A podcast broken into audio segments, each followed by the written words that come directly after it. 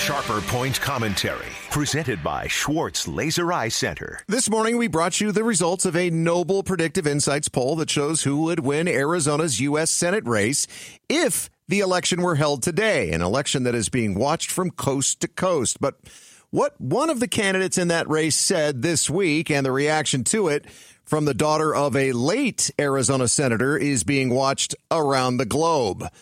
While that's not what led pollster Mike Noble to say, good luck to all of us in this election because we're going to need it. I think it's 100% applicable. Mike's poll shows that Republican Kari Lake should do something, anything, to get independent Senator Kyrsten Sinema to enter the race because it increases Lake's chances of beating Democrat Ruben Gallego. In a head to head battle, Ruben Gallego beats Kari Lake by 10 points, 47 to 37%, with 16% undecided. But with a three way race that includes Sinema, Gallego is only three points ahead of Lake, and that's within this poll's margin of error. It's all because of independent voters who lean heavily towards Gallego and moderate Republicans, as Mike Noble explains. There's a chunk of moderate Republicans who would pick Gallego over Lake in a two way matchup. Sinema over both of them in a three way race, and a bland, generic Republican over anyone if the GOP would nominate one. And even Kari Lake supporters have to admit that she is not a bland, generic Republican.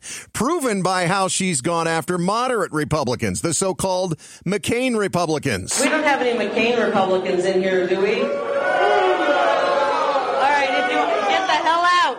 Even though Lake told the Outspoken with Bruce and Gaydos show on KTAR that she was just kidding around when she said that. It was a joke that was said a year before the election when I was taking an incoming. Uh, a Meghan McCain, the late senator's daughter, tells Bruce St. James and Larry Gaydos that she's not laughing. And Lake needs to remember as she tries to make nice with moderate Republicans so that Lake doesn't lose her second election in a row of her fledgling and so far failing political career. Republicans have long memories. After all, their symbol is the elephant. People remember, and people loved him very much and loved what he stood for. And I know that she thinks that I'm just going to come to her and somehow like want to make it okay. But if she is looking for absolution, she should go to her priest, not to me. Oh, my.